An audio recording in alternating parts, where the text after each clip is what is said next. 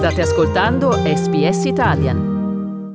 Noi apriamo questa nostra seconda ora di programma dalla politica australiana alla nuova parlamentare indipendente. Dai Lee è apparsa sulla TV della comunità vietnamita per parlare direttamente alle persone che l'hanno votata nella sede di Fowler a sud-ovest di Sydney. Ne abbiamo parlato anche durante la prima ora, infatti Fowler è un elettorato con una forte presenza vietnamita e una volta era considerato un safe seat, cioè un seggio ultra sicuro sicuro per i laburisti prima che Dailey mettesse fuori gioco la candidata laburista Christina Keneally, che era stata paracadutata dal partito laburista al posto di un'altra candidata di origine vietnamita. E Dailey allora ha sottolineato come lei rifletta la diversità culturale dell'elettorato che rappresenta, ma ascoltiamo proprio le sue parole. At the polling booths, people uh, have said to me from all walks of life and from all cultures have said to me, you're one of us. You're part of the community. We're you you've we, we're backing you. So that was very heartwarming for me. Um, that yes, I am of Vietnamese heritage and a refugee, but a lot of people can relate to me, and they know that I can relate to their journeys and their stories. E questa era la voce appunto della candidata Daily, appunto lei non è l'unica australiana es- asiatica diretta a Canberra per la prima volta, è affiancata infatti dalla nuova parlamentare laburista per il seggio di Reed nella parte occidentale di Sydney, le- Sally Situ, che ha origini cinesi.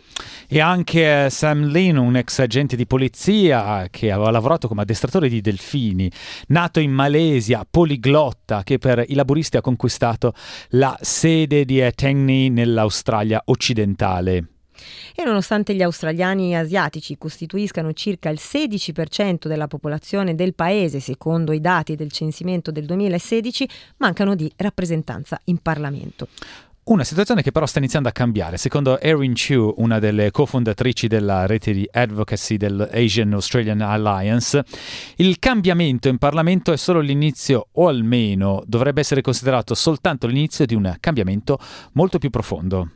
the good news, first of all, um, is that there is a doubling of numbers of Asian Australians who will enter Parliament from the 2019 election to now. And that is what we call progress. But it shouldn't be considered as the peak, nor should it be considered as we have achieved it. It should only be considered as the start um, of more to come. Qualcosa appunto che è l'inizio soltanto di un eh, cambiamento più profondo. Questa era la voce di Erin Chu, una delle cofondatrici della rete di advocacy dell'Asian Australian Alliance. E la nuova parlamentare indipendente Dai Lee spera anche che questo incoraggi persone di background diversi ad entrare in politica. A lot of people of diverse backgrounds are very hesitant to step into those leadership roles. And in particular politics, because politics in Australia is very adversarial um, and it's pre- predominantly male dominated and predominantly male of Anglo Celtic or Anglo Saxon background that are in par- our parliament. So, you know, if you don't have somebody there that really that you can look to and say, oh, look, they've done it, I can give it a go. If you don't have, uh, be it a person with disability, be it um, a person of co- coloured background, if you don't have that, then it's less likely people would kind of aspire to those positions. E allora questa elezione sarà ricordata proprio per il numero record di donne candidate indipendenti che hanno spodestato con successo oppositori liberali e nationals nelle roccaforti conservatrici da Zoe Daniel a Monique Ryan, questa a Melbourne, Allegra Spenda, Sophie Scams e a Kylia Tink a Sydney. Insomma, le loro campagne elettorali sono concentrate su punti eh, ben precisi, l'azione per il clima, l'integrità politica con la Commissione anticorruzione e l'uguaglianza di genere.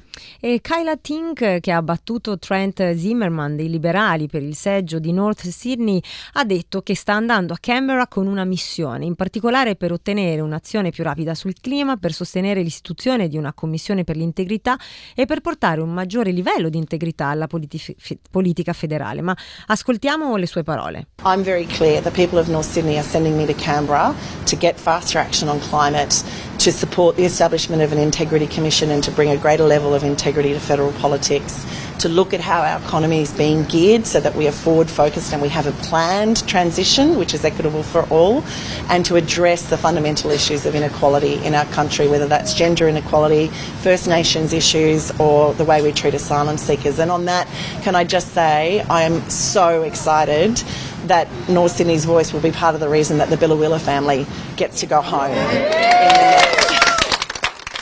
E queste appunto erano le parole di Kyla Tink che ha battuto Trent Zimmerman dei liberali per il seggio di North Sydney.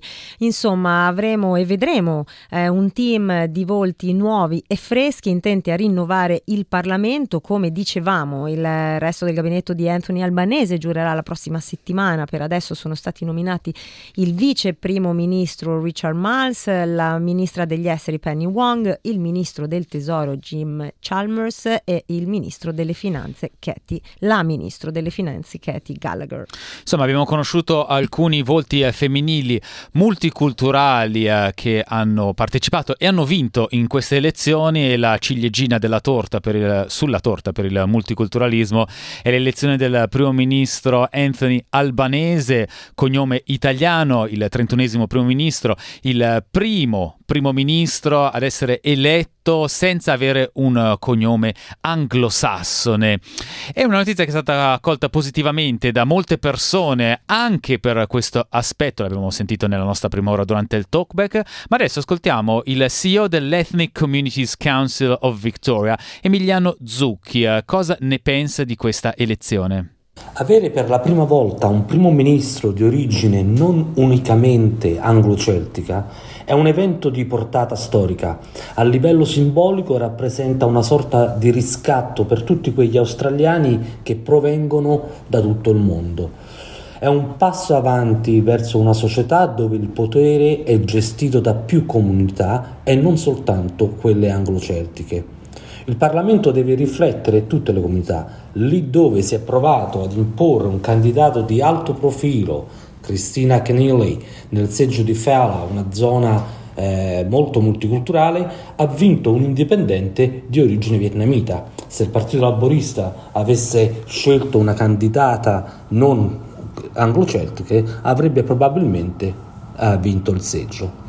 Le elezioni hanno mandato un messaggio chiaro, non si può più prendere per scontato un sistema bipartitico che non catturi tutte le sfumature e complessità di una società moderna.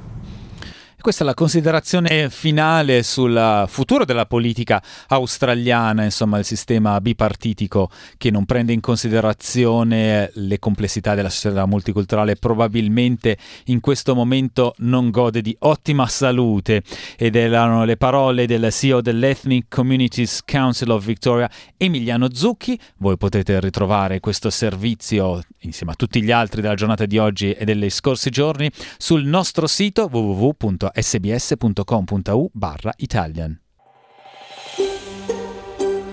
Cliccate mi piace, condividete, commentate, seguite SBS Italian su Facebook.